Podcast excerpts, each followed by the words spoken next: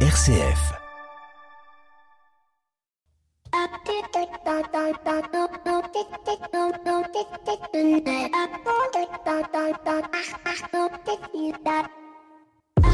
Bonjour à toutes et à tous. Dimanche dernier, aux alentours de 21h30, l'hymne européen a retenti devant la Tour Eiffel pour venir saluer la réélection du président Macron, faisant hurler à gorge déployer les souverainistes nationalistes populistes et autres patriotes de tous ordres, car pour eux, un seul hymne est valable, c'est la Marseillaise, et je ne peux pas totalement leur donner tort. C'est en effet assez déconcertant d'entendre cet hymne alors que l'on vient d'élire le président de la République française, et non, comme le disent d'ailleurs ses détracteurs, le président de l'Europe. Cet hymne, aussi beau soit-il, aussi porteur de sens soit-il, avait-il vraiment sa place à cet endroit? Et ce n'est pas la première fois que le président Macron a des velléités de mettre l'Europe au cœur des symboles patriotiques, et je pense particulièrement à la polémique née du fait de mettre le drapeau européen à la place du drapeau français sous l'arc de triomphe. Cependant, rien ne le lui interdit, et de le faire nous permet de voir assez clairement que ce prochain quinquennat sera européen ou ne sera pas. Avec cette problématique sous-jacente, et qui d'ailleurs n'est pas nouvelle, sommes-nous et voulons-nous devenir des États-Unis d'Europe ou des États d'Europe unis La pandémie, la guerre en Ukraine, la crise sanitaire, la crise économique qui s'annonce seraient-elles des accélérateurs à cette unité et pour quelle unité Ou alors un accélérateur du repli des États sur eux-mêmes au risque de voir peut-être l'Europe à nouveau se diviser? Nul n'est prophète en son Europe et à hauteur d'homme, cela semble difficile à savoir. Peut-être que les livres d'histoire parleront de la paix de 85 ans. En tout cas, bienvenue dans l'écho des solutions. L'écho des solutions. Patrick Longchamp. Voilà, bonjour à toutes et à tous. Très très heureux de vous retrouver dans l'écho des solutions en ce samedi midi. Si vous nous écoutez en direct sur l'une des 64 radios locales qui composent le fabuleux réseau de RCF, ou alors peut-être en podcast. Mais alors là, je ne sais pas à quelle heure vous écoutez, si c'est le matin, le soir, la nuit, si vous êtes en France ou en Patagonie, ou peut-être même sur Mars. En tout cas, soyez toutes et tous les bienvenus. Cette semaine, au programme de l'écho des solutions, nous allons évoquer euh, un ouvrage qui a été publié récemment aux éditions Artege qui s'appelle Heureux comme un chrétien au travail. C'est Jacques de Scorail, son notaire, qu'on recevra. Jacques de Scorail est le fondateur d'Ecclesia RH, euh, Ecclesia RH qu'on retrouve avec Gabriel Barninet tous les mois dans l'écho des solutions pour une bonne solution, une bonne mise en perspective de notre management pour être justement heureux au travail. On retrouvera aussi Pierre Collignon pour la chronique des entrepreneurs et dirigeants chrétiens. Et puis nos 7 minutes pour changer le monde. Cette semaine, nous emmènerons à la découverte d'un service historique de la Croix-Rouge qui s'appelle le RLF, le rétablissement des liens familiaux, qui permet à des personnes qui sont déplacées du fait d'une problématique climatique, d'un tremblement de terre, d'une guerre, de pouvoir renouer des liens avec des personnes qui ont été séparées ou qui ont disparu. On verra de quoi il en retourne avec sa directrice. Mais on commence tout de suite, comme toutes les semaines, avec l'invité éco de cette semaine. Cette semaine, c'est Hugues Vidor, le président de l'UDES, qui est notre invité. Avec lui, nous allons évoquer les, les leviers qui sont nécessaires d'activer urgemment pour permettre à l'économie sociale et solidaire de continuer son action. Nouveau gouvernement, nouvelles actions à mener. C'est Hugues Vidor, c'est notre invité éco. L'invité éco, Patrick Longchamp. Et je vous l'annonçais à l'instant, nous sommes avec Hugues Vidor, président de l'UDES. Bonjour Hugues. Bonjour. On rappelle hein, que l'UDES est le syndicat des employeurs de l'économie sociale et solidaire, c'est-à-dire que vous représentez finalement la totalité de ceux et de celles qui sont engagés dans l'économie sociale et solidaire, avec quand même une part plus importante euh, à destination des aides à domicile qui reste une des parts et des personnels d'EHPAD, c'est ça euh, Hugues, hein, l'essentiel des employés de l'économie sociale et solidaire, même si ce n'est pas le tout. Euh, oui, ça, ça, 220 000 euh, salariés travaillent dans l'aide et le soin à domicile. Euh, et au niveau de l'UDES, on rassemble plus de 1 million de, salariés dans le domaine du care, mais aussi dans le domaine de la cohésion sociale, du, du sport. Donc c'est plus large. Alors on entame avec vous une série d'invités éco qui va s'appeler Et maintenant Et maintenant que le président est élu, eh bien quels sont les chantiers à ouvrir? On avait évoqué un certain nombre de choses pendant la campagne présidentielle au travers des différents programmes et des, euh, et des, des, différents objectifs et des différentes urgences de chacun de ces secteurs. Euh, cinq ans euh, qui sont à placer euh, sous le signe de l'économie sociale et solidaire. Mais avant tout, Hugues Vidor, qu'est-ce qu'on retient des cinq premières années qui ont quand même été euh, très marquées par une politique très volontariste sur la question de l'économie sociale et solidaire, même si peut-être euh, médiatiquement elle est peut-être pas apparue aussi importante. Oui, c'est vrai. Je pense que c'est lié au fait que nous ayons euh, une ministre en charge de l'économie sociale et, solidaire, en la personne de Madame Grégoire à, Bercy. Et on a eu, euh, il faut le dire, une écoute, une réactivité de, Bercy euh, et de l'ESS pendant la pandémie. Il faut le dire, la crise sanitaire nous a mis en, lumière, a mis en exergue les, différents métiers. Vous rappeliez les, professionnels de l'aide et du soin, mais on pourrait rappeler aussi les professionnels dans le secteur médico-social ou du lien social qui ont permis de faire face à, la crise et euh, c'est important, il faudra s'en souvenir. On peut dire aussi que notre représentativité syndicale a progressé. Pour exemple, on a intégré le Conseil national de l'économie circulaire, le Haut Conseil à l'égalité femmes-hommes. On a été reçu euh, tout euh, de façon très régulière par le gouvernement et le, et le Premier ministre pour faire état de, nos problématiques et d'être un lien fort avec les entreprises de l'économie sociale et solidaire.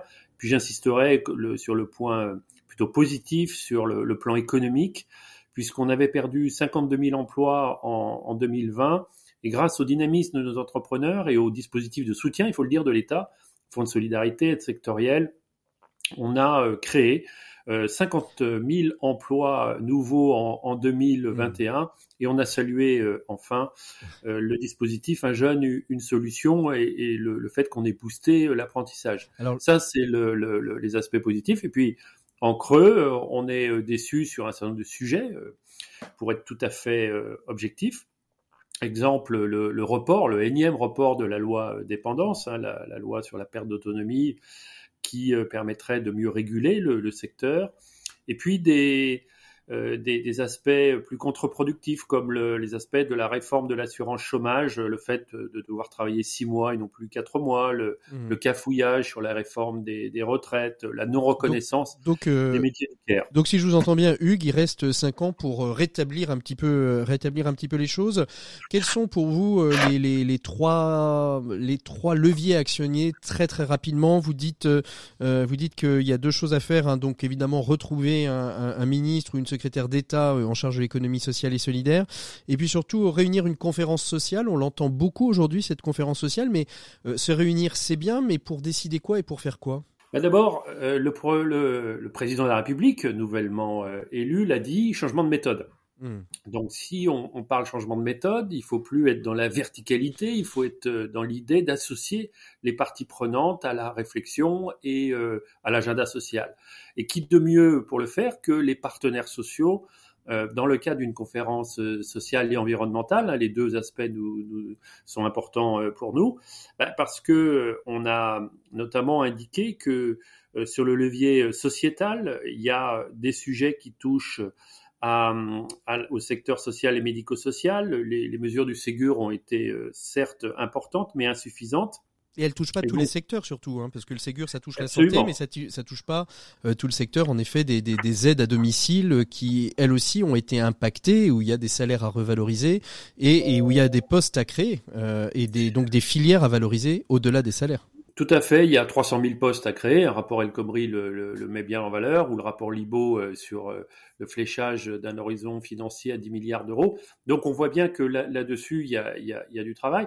Il y a aussi euh, un levier économique à, à mettre en, en, œuvre, notamment concernant les jeunes, les seniors et les, les personnes éloignées de, de l'emploi. Et là-dessus, nous avons au niveau de, de l'UDES une proposition c'est de transformer en allocation euh, d'emploi toutes les mesures concernant les indemnités de chômage qui mmh. permettraient de remettre le pied à l'étrier de 700 000 euh, chômeurs de, longue durée. En, fait, si je vous comprends bien, c'est un peu la, mécanique de territoire zéro chômeur, c'est dire plutôt que d'utiliser euh, à payer les, les, indemnités chômage, on les réinvestit dans l'emploi de ceux et de celles qui veulent s'orienter dans l'économie sociale et solidaire? C'est ça, c'est plus large en fait, et euh, ça concernerait évidemment beaucoup plus de, chômeurs, et ça permettrait d'utiliser les dépenses passives en allocation et de remettre euh, le pied à l'étrier d'un certain nombre de, chômeurs de longue durée, sous la forme évidemment d'un contrat. Hein. c'est à la fois euh, des droits, mais c'est aussi des, des, devoirs dont on peut tout à fait discuter, et c'est l'objet d'une conférence sociale qui nous paraît importante à cet endroit.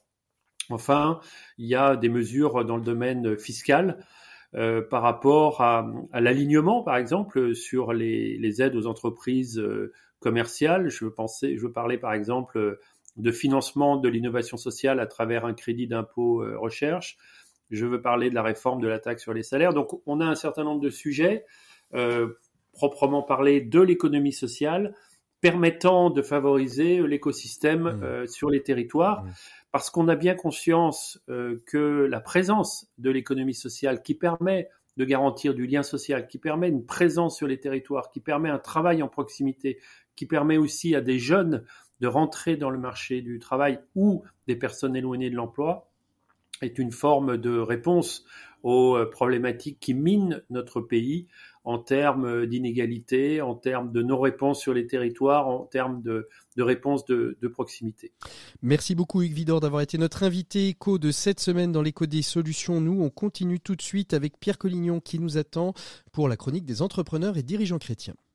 Pour une économie du bien commun, la chronique des entrepreneurs et dirigeants chrétiens, Pierre Collignon. Et on trouve Pierre Collignon. Bonjour Pierre. Bonjour Patrick. Allez, ça y est, les dés sont jetés et nous connaissons le nom du président de la République qui va gouverner la France pendant les cinq prochaines années. Certes, il y a encore les législatives prévues en juin prochain, mais on imagine que M. Macron aura une majorité pour gouverner.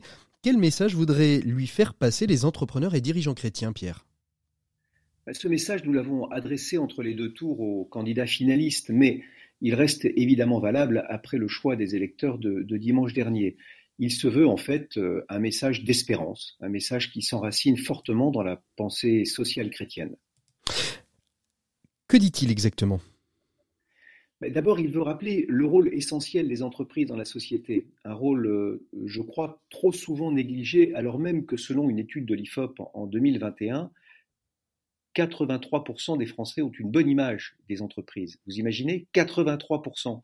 On découvre d'ailleurs dans cette étude que, l'entreprise est le deuxième acteur sur lequel le panel interrogé compte le plus pour améliorer la situation de la France, derrière les citoyens eux-mêmes, bien sûr, mais largement devant l'État, les élus locaux, l'école, les syndicats et même les ONG. C'est un constat que vous expliquez comment, Pierre? C'est tout l'objet de ce communiqué qui s'articule autour de cinq axes qu'on peut décliner euh, rapidement pour nos auditeurs. D'abord, il y a cette affirmation basique que les entreprises créent de la valeur et qu'elles permettent à leurs collaborateurs et à leurs familles de vivre. Avec la pensée sociale chrétienne, nous savons que notre vocation est de participer à l'œuvre de la création et donc de permettre aux entreprises et à ceux et celles qui y travaillent de gagner leur vie, bien sûr, mais aussi de contribuer chacun à leur façon à cette œuvre. C'est pourquoi dans un versant plus politique, les EDC encouragent les décideurs à alléger les charges des entreprises pour redonner du pouvoir d'achat aux collaborateurs. Le deuxième point euh, porte sur notre conviction qu'au-delà des seules questions économiques, les entreprises ont parfaitement compris leurs responsabilités face aux défis environnementaux, d'où la nécessité de, valoriser ces initiatives en montrant, euh, si vous voyez ce que je veux dire, mmh. le, verre à moitié plein plutôt que le verre à moitié vide. Beaucoup d'initiatives extraordinaires existent, comme le prix euh, Philibert Vraud décerné par le ZDC pour honorer les dirigeants œuvrant au bien commun. Eh bien, il faudrait qu'on en parle. Création de valeur, responsabilité environnementale. Quel est le troisième point, Pierre, exactement? Nous sommes très attachés à cette idée que l'entreprise est également un lieu où se crée et se développe un lien social entre les personnes. La différence est une richesse, elle se vit dans nos communautés entreprises et participe même de leur réussite. D'où la nécessité de favoriser, par exemple, l'emploi des jeunes ainsi que des seniors, et puis bien sûr de faciliter les conditions de leur inclusion réelle. Ce qui nous amène à rappeler l'importance de la subsidiarité, car en étant inclusives, les entreprises participent aussi à la vitalité des territoires. D'où cette revendication adressée aux politiques associer les entreprises aux décisions qui concernent leur territoire. Elles sont solidement enracinées dans leur tissu local et il faudrait plutôt les autoriser à prendre des initiatives. Je pense par exemple au, territoire zéro chômeur, plutôt que de les contraindre par une multitude de réglementations et de normes. Est-ce qu'on dit des choses sur la valeur travail aussi dans ce, dans ce, dans ce communiqué? Oui, oui, oui, c'est une question que nous abordons largement, tant nous sommes convaincus que le travail participe de la dignité de la personne. Euh, donner du travail à une personne, c'est d'une certaine manière la remettre debout. Et c'est le, cinquième, point du, communiqué des EDC qui, insiste sur le fait que les entreprises contribuent à la formation et donc à l'employabilité, qu'elles révèlent les talents tout au long de la vie en donnant du sens au travail. d'où l'importance de favoriser les reconversions et les filières d'apprentissage, à l'exemple des écoles de production dont il convient de simplifier les processus de création et de fonctionnement. Je terminerai, si vous voulez bien, en, citant Pierre Guillet, qui est le, nouveau président des EDC et qui conclut ce, communiqué qui a été envoyé euh, aux, finalistes. Humaniser l'entreprise, dit-il, c'est la vocation des EDC à servir une économie juste, durable et inclusive. Et il termine en disant chaque membre des EDC porte en lui, à son niveau, ce projet pour le monde. Dans cette espérance, nous, portons tout, que, que, nous portons tous aux EDC à la lumière de la résurrection, eh bien, gageons que ce message sera entendu au plus haut niveau. Absolument Pierre, merci beaucoup euh, pour cette chronique et cet éclaircissement sur ce communiqué des entrepreneurs et dirigeants chrétiens. Pierre Guillet, que j'espère nous recevrons rapidement dans l'écho des solutions. Nous, on fait une pause musicale avant d'ouvrir le dossier. On va rester un peu dans la même thématique avec Jacques de Scorail. On va évoquer euh, son ouvrage Heureux comme un chrétien au travail. Tout un programme avec Jacques de Scorail d'ici quelques instants. Pour l'instant, on fait une pause musicale dans l'écho des solutions. On se retrouve tout de suite après.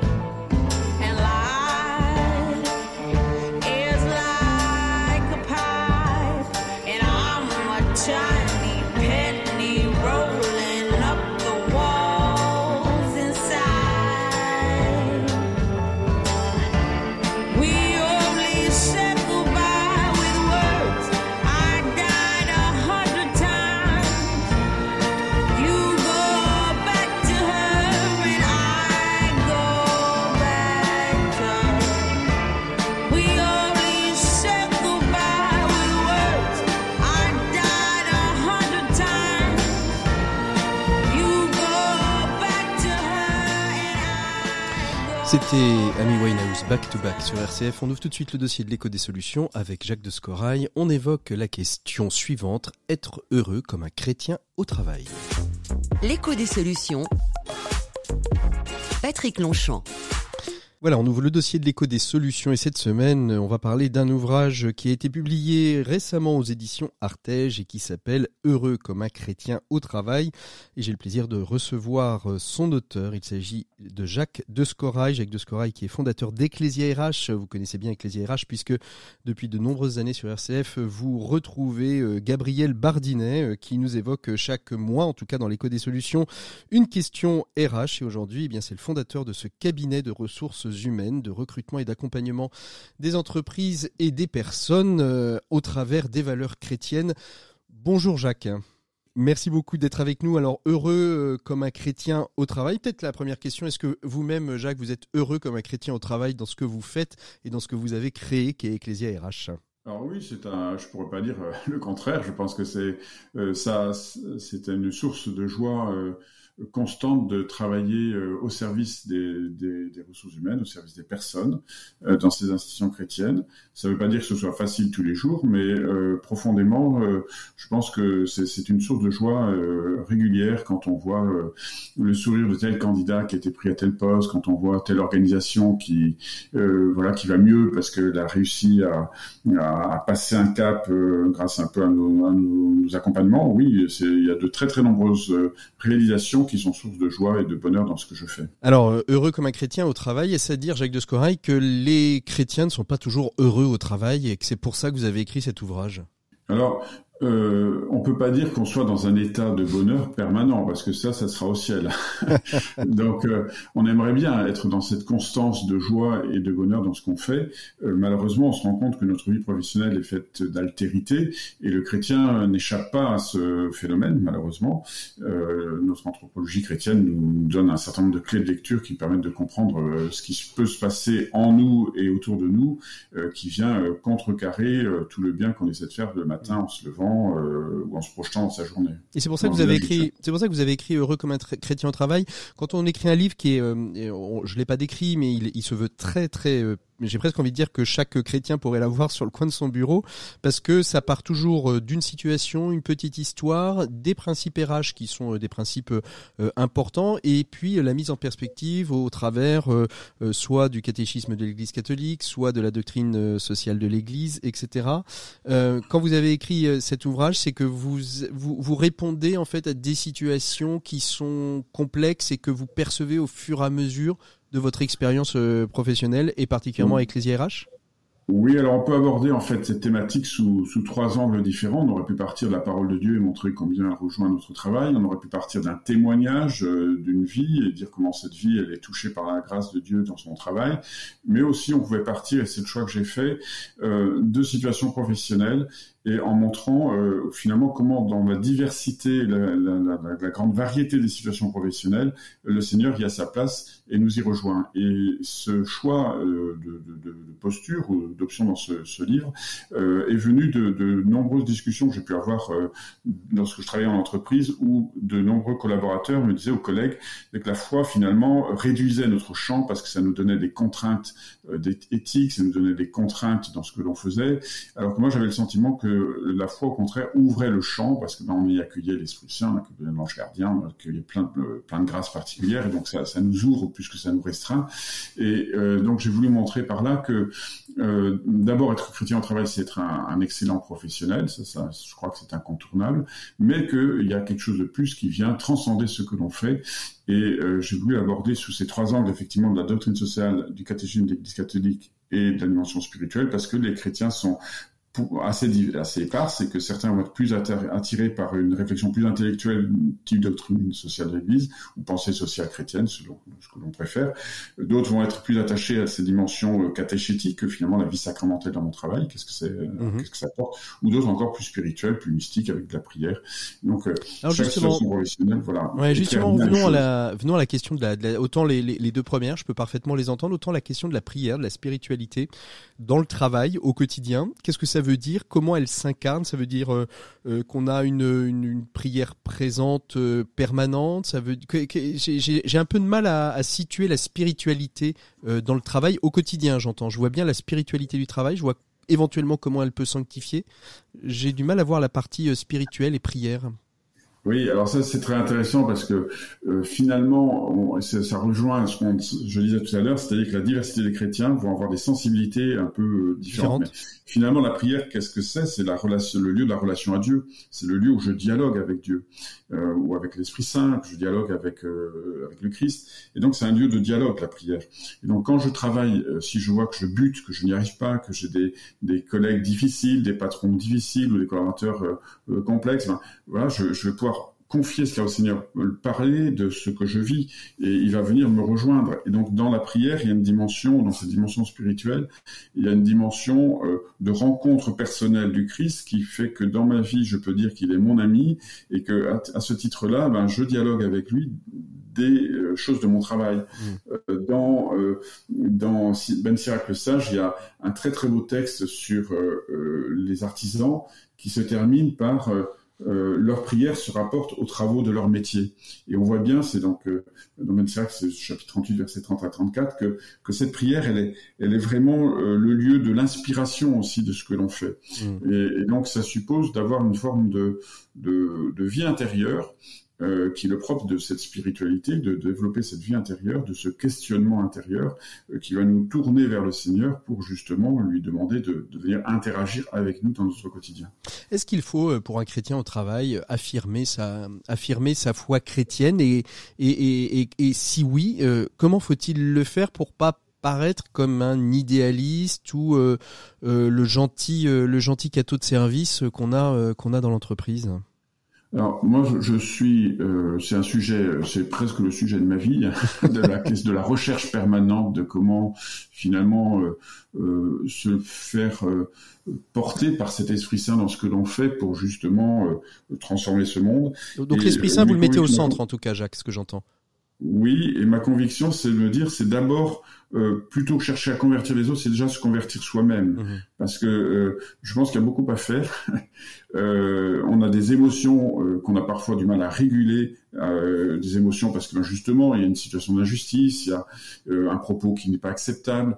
Et donc comment j'arrive à garder une certaine forme de sagesse euh, par rapport à, aux événements de ma vie professionnelle. Et donc, il y a déjà un, énorme, je veux dire que 90% de la réponse se situe dans ma conversion personnelle, dans cette, cette, cette euh, capacité à prendre du recul sur les événements et les choses euh, et, m'enraciner en Dieu pour revenir vers cet univers professionnel mmh. avec un regard plus posé, plus sage, plus juste, qui fait que finalement, euh, je ne vais pas nécessairement chercher à, à tout prix à, à, convaincre les autres, mais mon attitude et ma façon de, de vivre ma foi doit se remarquer dans, dans la plénitude de la joie qu'elle peut, qu'elle peut générer, de manière à ce que ça donne envie, plutôt que chercher à tout prix à bousculer. ça, veut, ça veut dire quoi? Ça veut dire qu'il faut pas, enfin, il faut pas dire, euh, faut pas arriver d'emblée en disant euh, je suis, je suis chrétien, je suis pratiquant.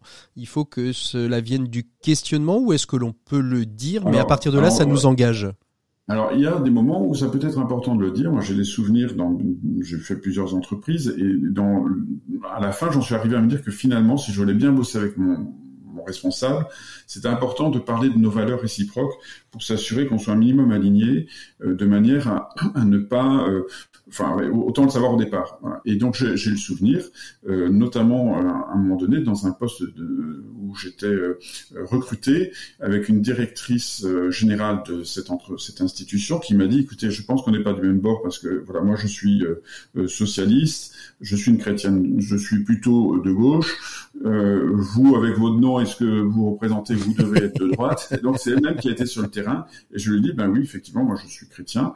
je lui, elle me parlait de ses valeurs, donc je lui parlais des miennes. Et donc ce qui était très intéressant, c'est qu'on savait euh, nos valeurs de fond, mais il y avait une forme de respect euh, l'un envers l'autre qui, qui, qui, a pu se créer parce que on, on, savait quel était le socle de référence de valeur de l'autre. Mhm. Alors si, euh, bien sûr, euh, donc moi j'aurais tendance à, à, dire, il y a des moments où effectivement c'est important de pouvoir le dire, mais pas dans un, une optique de d'essayer de convaincre, de bousculer l'autre par rapport à ça, mais plus de partager ce qui nous fait vivre dans le fond. Et une, autre question euh, qui, est, qui, est, importante, comment euh, il y, a un chapitre de votre ouvrage qui s'intitule euh, Dieu au boulot, mais aussi à la maison. alors on sait bien l'importance pour les chefs d'entreprise, mais aussi pour les collaborateurs, les salariés, de la vie pro et de la vie perso, et d'essayer d'unifier les deux. Mais Dieu au boulot, mais aussi à la maison, pourquoi? Ben, c'est l'unité de vie, c'est-à-dire qu'en gros, euh, alors si on est marié, on pourrait dire finalement, enfin c'est une réalité euh, euh, théologique, c'est que le, mariage il est d'ordre sacramentel, donc il est premier par rapport au travail. Et plus ma vie familiale va être équilibrée, joyeuse, paisible, plus je serai serein pour être pleinement moi-même dans mon travail. On voit bien, et on a chacun vécu un moment ou un autre, où on a des tensions dans sa famille, on a des difficultés avec tel ou tel enfant, ceci, cela, et donc on arrive dans le journée de travail euh, un peu déstabilisé, euh, du coup contrarié, on, peut du coup être en tension avec tel ou tel, parce qu'on porte... Donc il y a nécessairement un lien entre ce qui se passe dans la famille et ce qui se passe dans le travail. Et donc le, fait d'être attentif aussi euh, à l'équipe de vie, c'est-à-dire ça, rejoint, ça rejoint aussi toute l'équilibre entre l'homme et la femme, c'est-à-dire est-ce que c'est euh, que ma femme qui doit porter toutes les, les, questions ménagères ou est-ce que ça doit être partagé? Enfin, il y a tout un tas de questions comme ça qui peuvent, euh, ou, l'anthropologie chrétienne, mm. ou la vision chrétienne de, de la famille, voilà. Est-ce à dire quand même qu'il faille est-ce à dire quand même, Jacques, qu'il faut, qu'il faut faire rentrer le, le, boulot dans la, dans la vie familiale J'entends par là, euh, euh, vous parlez de l'unité, l'unité. Beaucoup disent, bon bah moi quand je suis rentré chez moi, euh, je suis chez moi. Et si j'ai eu des problèmes au boulot, finalement je vais pas en parler. C'est-à-dire, est-ce qu'il faut faire rentrer aussi euh, pour euh, s'unifier, pour se sanctifier mutuellement, faire aussi rentrer les difficultés qu'on a pu rencontrer au travail à la maison? C'est une question d'équilibre, c'est-à-dire que euh, inévitablement, vous, tout le monde a expérimenté que si on s'engueule dans sa journée, excusez-moi d'expression, avec son boss, on va rentrer énervé, et donc à table le soir, on va nécessairement parler. Euh, il y a des chances qu'on en parle. Ou bien on fait une sorte d'omerta complète, mais euh, je pense que le regard de l'autre, soit son époux ou son épouse, euh, le regard de l'autre sur une situation ben, nous permet de prendre aussi du recul. Et donc euh, on voit, enfin moi j'observe quand même très régulièrement que dans un bon nombre de, familles, la question du travail vient sur la table à un moment ou à un autre. Après, c'est une question, encore une fois, de, il faut pas que ce soit euh, que le sujet. Euh, quand on est chef d'entreprise, moi je suis chef d'entreprise, je travaille avec mon épouse, et donc on pourrait être dans un, dans un temps euh, de travail permanent et le soir quand on se retrouve et le week-end. Et donc comment voilà arriver à, à, créer effectivement une force de, de, à la fois de sas entre mon travail et la maison, mais également faire en sorte que le travail ne soit pas trop envahissant dans la maison, tout comme le, mmh. la maison ne doit pas être trop envahissante dans le travail. Mais il y a nécessairement une communication entre les deux et un lieu de vigilance et un lieu de dialogue pour les conjoints. Alors je vous propose qu'on fasse une petite pause musicale dans, dans l'émission euh, Jacques. On se retrouve tout de suite après euh, pour évoquer peut-être euh, d'autres sujets et particulièrement celui de, de l'entreprise dans, dans sa globalité. On sait bien qu'il y a dans le monde du travail, j'ai envie de dire peut-être deux types, deux typologies de personnes qui travaillent. Il y a les salariés, les collaborateurs, mais aussi les chefs d'entreprise. Être un entrepreneur chrétien, on l'évoque avec Pierre Collignon toutes les semaines dans, dans sa chronique mais qu'est-ce que ça veut dire? Quelles sont euh, les clés aux, yeux de, votre ouvrage d'une entreprise euh, vertueuse? Euh, Être un salarié dans une entreprise chrétienne, hein, moi je dis souvent l'Église experte en, humanité, mais pas toujours en RH. Bah, qu'est-ce que ça veut dire aussi dans, des structures peut-être plus caritatives, plus associatives que d'être chrétien? Et quel est le sens du travail? On fait une pause musicale et on se retrouve tout de suite après.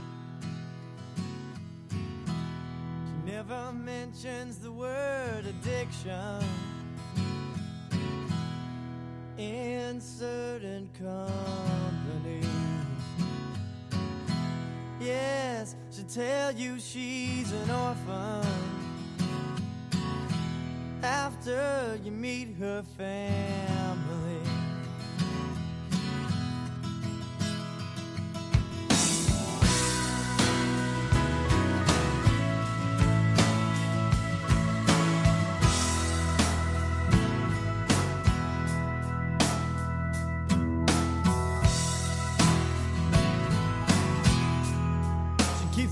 Lock of hair in her pocket.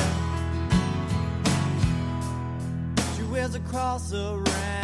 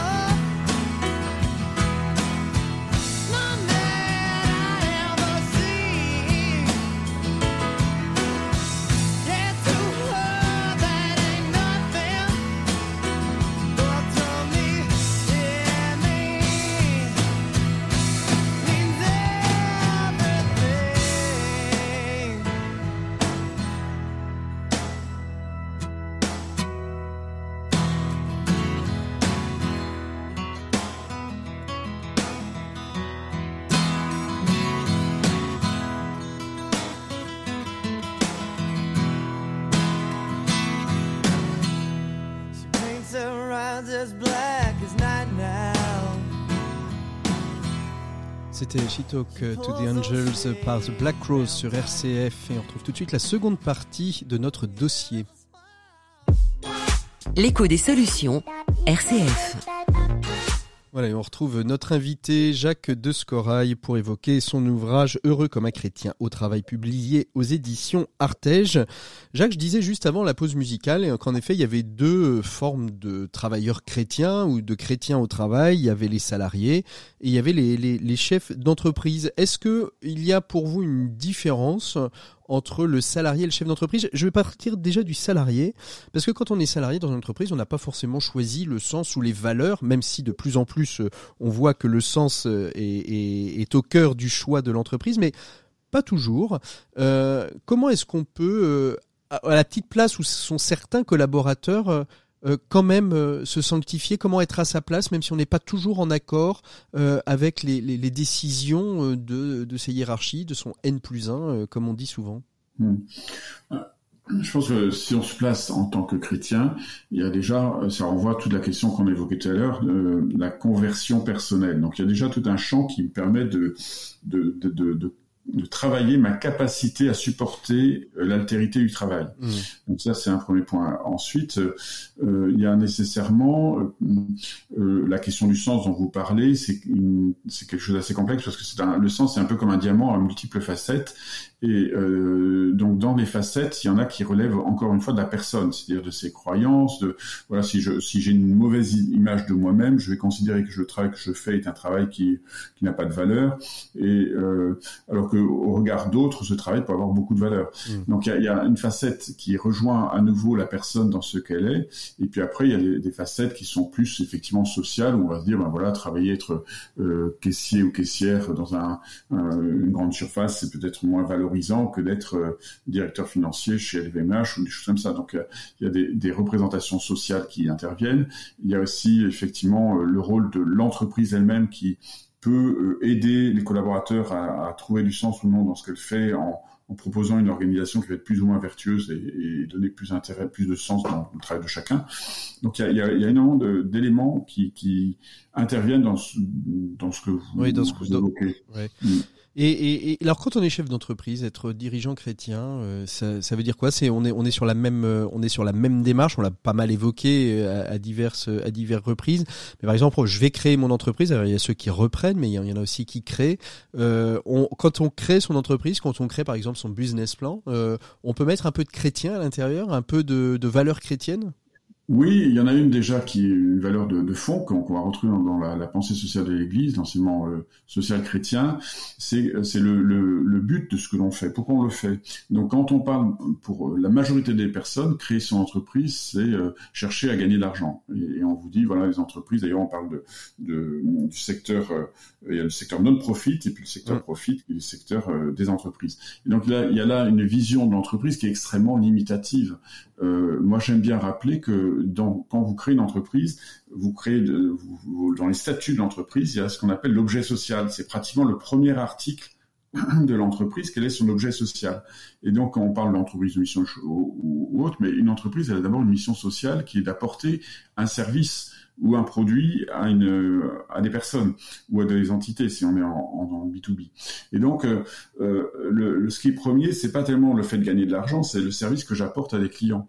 Et donc, plus je vais apporter un service pertinent euh, ou des produits pertinents, euh, plus ça va peut-être générer de l'argent. Mais le ce qui est premier, c'est d'abord le service que j'apporte. Mmh. Et je pense qu'en tant que chrétien, euh, quand on cherche à créer son entreprise, on, on doit avoir à cœur de, probablement de, voilà, de, de, de proposer quelque chose qui crée une valeur ajoutée réelle non pas euh, que financière, mais une valeur ajoutée humaine, une valeur, valeur ajoutée de service euh, qui va euh, et à laquelle l'ensemble de l'entreprise va être ordonné. Donc il y a, il y a déjà un, il y a aussi un premier point, oui. et, et un second peut-être? Le second, ça va être sur la, posture du manager, mais qui rejoint aussi la posture du, collaborateur, c'est d'être au service les uns des autres. Souvent, on, oppose le responsable et son collaborateur, alors qu'en fait, ils sont contributeurs l'un et l'autre de ce service au client. Et donc, moi, j'attache beaucoup d'importance à rappeler que la hiérarchie, euh, dans une hiérarchie, il y a autant le collaborateur de base, que le directeur général ou l'actionnaire. Tout le monde fait partie de cette chaîne de production au service du client. Et donc, on n'a pas nécessairement opposé les uns les autres. Et donc, le chef a une forte responsabilité pour se mettre au service de ce projet euh, du client et aussi de ses collaborateurs pour les aider à, avec la subsidiarité à mettre en œuvre tout ce qu'il faut pour qu'ils réussissent dans leur mission. Et, et, quand on crée une entreprise, on a aussi la possibilité, au-delà euh, de, vous parlez de la notion de service, mais aussi la possibilité de faire euh, passer un certain nombre de valeurs. On a reçu dans, dans l'émission euh, notre ami Benjamin Pavageau qui a, qui a sorti un excellent ouvrage sur la notion du don dans l'entreprise. Quelle place aussi on peut donner au pardon dans l'entreprise? On, on, on sait que l'entreprise est souvent souvent un lieu euh, conflictuel avec euh, ses, avec ses collègues, avec ses collaborateurs, un lieu qui peut être euh, parfois tendu parce que des incompréhensions, des problématiques de dialogue. Est-ce qu'il y a une place réelle pour le pardon dans l'entreprise? Alors, dans l'absolu, et en tant que chrétien, je ne peux que dire, oui. Maintenant, en tant que euh, observateur de la vie des entreprises, euh, bien souvent le pardon n'y a pas sa place, ce qui est bien dommage, parce que j'ai envie de dire que même le sacrement de la réconciliation est probablement euh, l'un des sacrements les plus importants de la vie en entreprise, parce que on est sans arrêt à se confronter à des clients, des fournisseurs, des collègues, des responsables, etc., qui font que ces relations, elles sont très souvent, alors heureusement très très souvent heureuses, mais aussi très souvent malheureusement plus complexe. Et donc les occasions de se euh, voilà d'avoir des pardons à donner et les occasions sont très très nombreuses. Et, et, quel conseil vous donneriez justement pour mettre en place une culture du pardon dans l'entreprise, Jacques? Si vous l'avez réfléchi, si vous avez quelques pistes à donner par exemple à, des entrepreneurs euh, ou à des managers qui nous écoutent. Ben, il y a déjà euh, la piste de l'humilité, c'est-à-dire si je veux arriver à, à pardonner, euh, il faut que je, je sois moi-même dans une certaine logique d'humilité, de, de, de, savoir reconnaître euh, mes limites. Ou voilà, donc ça, cette dimension est, est, importante. Et puis après, il y a une dimension de gratuité euh, dans le pardon. C'est, je donne, j'abandonne. Euh, je sais que j'ai peut-être raison. Je sais que j'avais bon, mais voilà, l'autre a, eu un, une, une, perception différente. Et donc gratuitement, je vais, je, même si je prends sur moi, c'est l'ordre du, c'est là où, il y a un de la force de travail voilà, je, je vais euh, lâcher prise et je vais pardonner euh, à quelqu'un qui, qui, qui voilà, a une, une, une, attitude injuste à mon égard. Vous parlez du lâcher prise, c'est très intéressant parce que dans, dans votre ouvrage euh, sur la création d'entreprise, justement, euh, sur le plan de la spiritualité au travail, vous remettez la très belle prière de, de Charles de Foucault. En plus, c'est la période puisqu'il sera canonisé euh, d'ici d'ici quelques d'ici quelques semaines d'ailleurs. la prière d'abandon, ça reste finalement un peu le le lâcher prise, la prière d'abandon, ça, reste un petit peu le maître mot si on veut euh, euh, parfois un petit peu lâcher justement les, les vannes et, finalement ne pas s'enfermer dans un cercle non vertueux de la pensée de la pensée négative. Oui, alors je, reviens sur le chef d'entreprise dont vous parliez tout à l'heure. Mm.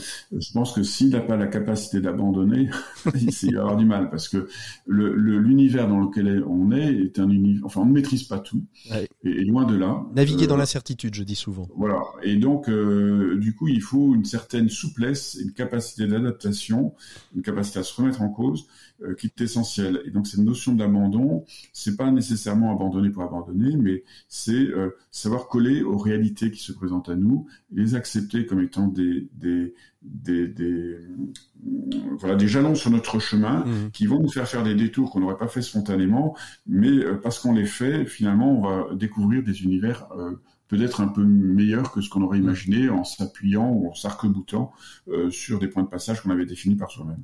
On, dit souvent, et je, le disais tout à l'heure en préambule de, cette deuxième partie, l'Église experte en humanité, pas trop souvent en, en RH, et par témoignage de proches et par euh, vécu personnel, on sait combien parfois c'est plus douloureux quand on est dans une structure qui porte euh, une notion positive, chrétienne, caritative, de voir que finalement il y a une sorte de gap entre euh, le positionnement, l'objet social de l'association, de la structure dans laquelle on est, et la manière dont on, dont on est managé.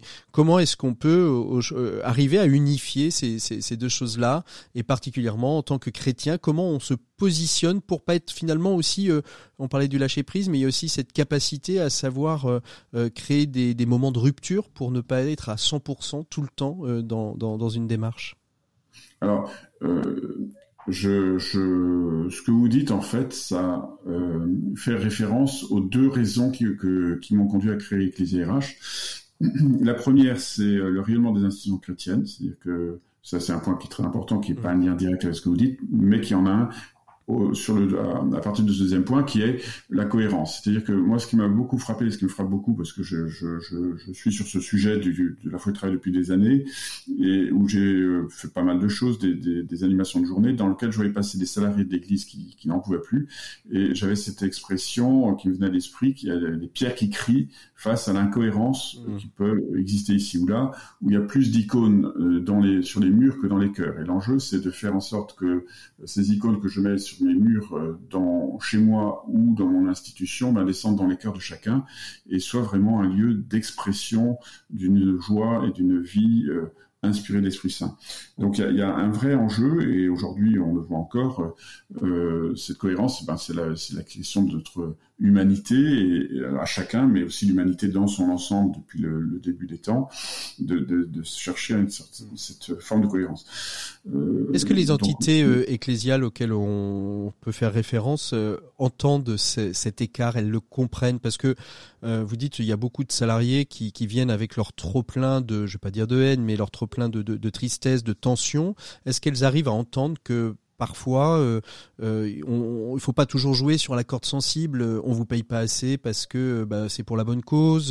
vous allez bien faire des heures supplémentaires parce que c'est pour la bonne cause. Est-ce qu'elles entendent qu'il y a, y a un cadre légal et qu'il y a aussi une, une, une, capacité à donner et, et, et, à, et à recevoir? Alors, je ne sais pas, mais il y a une probabilité peut-être que dans vos auditeurs, il y ait euh, un ou l'autre de nos clients ou, ou, ou institutions qui, qui sont travail donc ils pourraient ne pas nécessairement apprécier le propos que je tiens là, ou en tout cas avoir envie de réagir dessus. Euh, je pense que c'est un véritable enjeu cette cohérence, euh, et, de fait, euh, moi j'observe quand même qu'il y a un vrai professionnalisme, sur, enfin une prise en compte de cette dimension RH qui, qui, qui, grandit dans les institutions avec qui on travaille. Mais il faut dire aussi que ces institutions ne sont pas nécessairement aidées parce que la réglementation et la complexité du monde dans lequel on est est de plus en plus grande. Mmh. Et ça fait en sorte que ces managers, ces, ces évêques ou directeurs d'associations ou de chefs d'établissement scolaires sont pris de plus en plus dans un, un, un ensemble de contraintes qui leur laissent de moins en moins de place pour la relation humaine. Mmh. Et, et, donc, euh, on va pas revenir sur le télétravail, on va revenir sur la période Covid, mais enfin, ça illustre bien euh, où ces phénomènes-là ne font qu'accélérer mmh. euh, déjà euh, une tendance actuelle. Et donc, il y a un véritable enjeu de, de, de reprendre en main, recréer de l'espace pour les relations humaines. Dernière question, euh, et c'est un peu la synthèse de ce qu'on vient d'échanger. Euh, S'il y avait trois ou quatre clés euh, pour être heureux, être chrétien et heureux au travail, être heureux comme un chrétien au travail, comme le titre de votre ouvrage, quelles, quelles seraient-elles pour vous, Jacques? Alors moi j'aime bien, j'ai envie de prendre le psaume 1. Allons-y. voilà, qui nous dit, euh, voilà, il est comme un arbre planté près d'un ruisseau qui donne du fruit en son temps et jamais son feuillage ne meurt, tout ce qu'il entreprend réussira. Et donc, ce qui me paraît essentiel, c'est d'être comme un arbre planté près d'un ruisseau, qui est ce ruisseau de, de la, la, source de l'inspiration, la source de l'amour, la source de, mmh. de, de, la transformation de ce monde, euh, qui est la, la, la force de l'Esprit Saint et, et, la force du Christ euh, qui vit avec nous. Donc, je pense que plus on va être euh, irrigué, enra irrigué, enraciné euh, sur le sur la vigne qui nous nourrit, euh, plus on a des chances on aura peut-être moins de tout autant de soucis que les autres, mais on sera peut-être un peu plus porté euh, ou en capacité euh, de, vivre cette contribution à la transformation du monde euh, en étant dans les bras du Seigneur. Mmh. Merci beaucoup Jacques de Scorail d'avoir été notre invité du dossier de l'écho, de nous avoir euh, évoqué euh, ce très bel ouvrage. Moi vraiment je le conseille euh, et conseille surtout de l'avoir sous la main. Quand on a une petite question, on peut aller euh, retrouver. Ça, ça, peut se lire d'une traite, mais ça peut se lire chapitre par chapitre en fonction des problématiques que l'on veut éclairer. C'est aux éditions Artege, heureux comme un chrétien au travail. Merci beaucoup d'avoir été avec nous. Nous on retrouve tout de suite notre invité des 7 minutes pour changer le monde. Il s'agit de Florence Bonreil qui est la responsable du RLF, qui est le rétablissement des liens familiaux à la Croix-Rouge. Et elle nous évoque justement ce qu'est ce service et, au, et comment aujourd'hui ils interviennent euh, auprès des Ukrainiens qui sont en forte migration due à la guerre dans leur pays. Merci beaucoup Jacques, à très bientôt, au revoir. Merci Patrick. 7 minutes pour changer le monde. L'écho des solutions. Et on retrouve tout de suite, comme je vous l'annonçais, Florence Boreil, qui est la directrice du RLF, le rétablissement des liens familiaux à la Croix-Rouge assez peu connue euh, du grand public et pourtant menant une action primordiale rétablir les liens familiaux dans des temps de conflit, mais pas que. On va voir avec vous, euh, particulièrement à l'aune de cette guerre qui frappe euh, en Ukraine, avec plus de 5 millions de déplacés, de quoi il retourne, et j'ai oublié l'essentiel, c'est de vous saluer. Bonjour Florence Boreil. Bonjour à vous. Merci beaucoup euh, d'être merci beaucoup d'être avec nous. On va évoquer avec vous Florence donc le RLF, le rétablissement des liens familiaux, c'est un service de la Croix-Rouge un vieux service, hein, si je ne m'abuse. Il date quasiment de la création de la Croix-Rouge, non?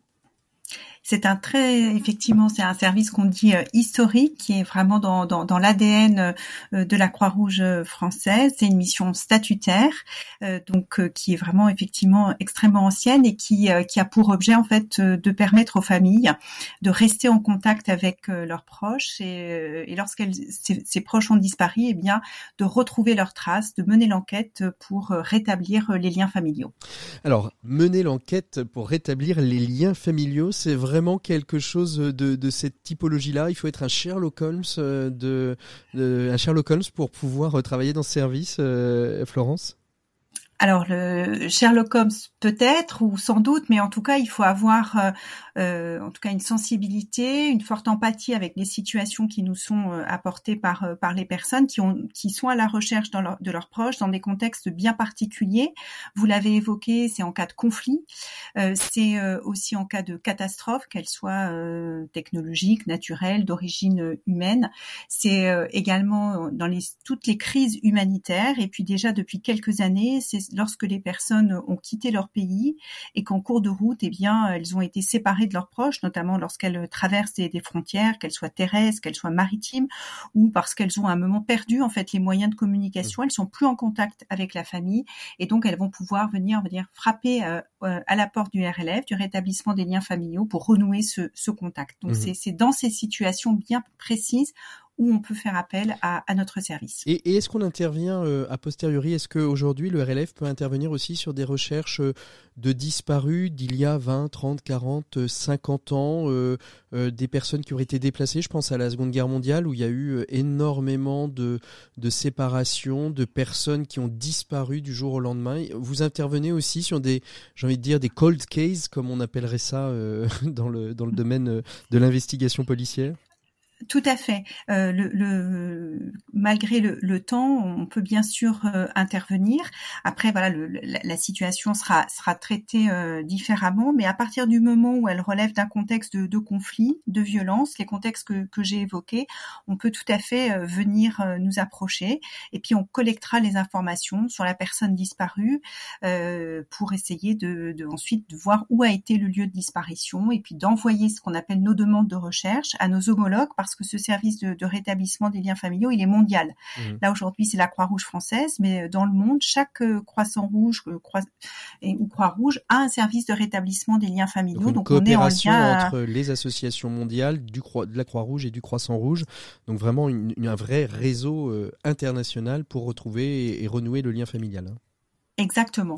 Alors, Donc, on, va peut-être évoquer l'Ukraine parce que je vois le temps qui passe et, ça, m'intéresse. Plus de 5 millions de euh, aujourd'hui de, personnes qui sont euh, séparées et, on le dit euh, suffisamment dans les médias, doublement séparées hein, puisque les pères restent en Ukraine, les femmes et les enfants quittent, quittent le pays. Comment est-ce que vous intervenez aujourd'hui concrètement pour accompagner, accompagner ces personnes qui sont séparées de leur famille? Qu'est-ce qui est concrètement mis en place? Alors on mène trois types d'actions. Euh, tout d'abord une action en fait d'information donc dans les lieux de premier accueil des personnes euh, ukrainiennes qui ont fui le, euh, conflit ou des personnes qui étaient en Ukraine et qui vont être accueillies en France. Dans ces lieux de premier accueil, c'est les informer sur l'existence de notre service.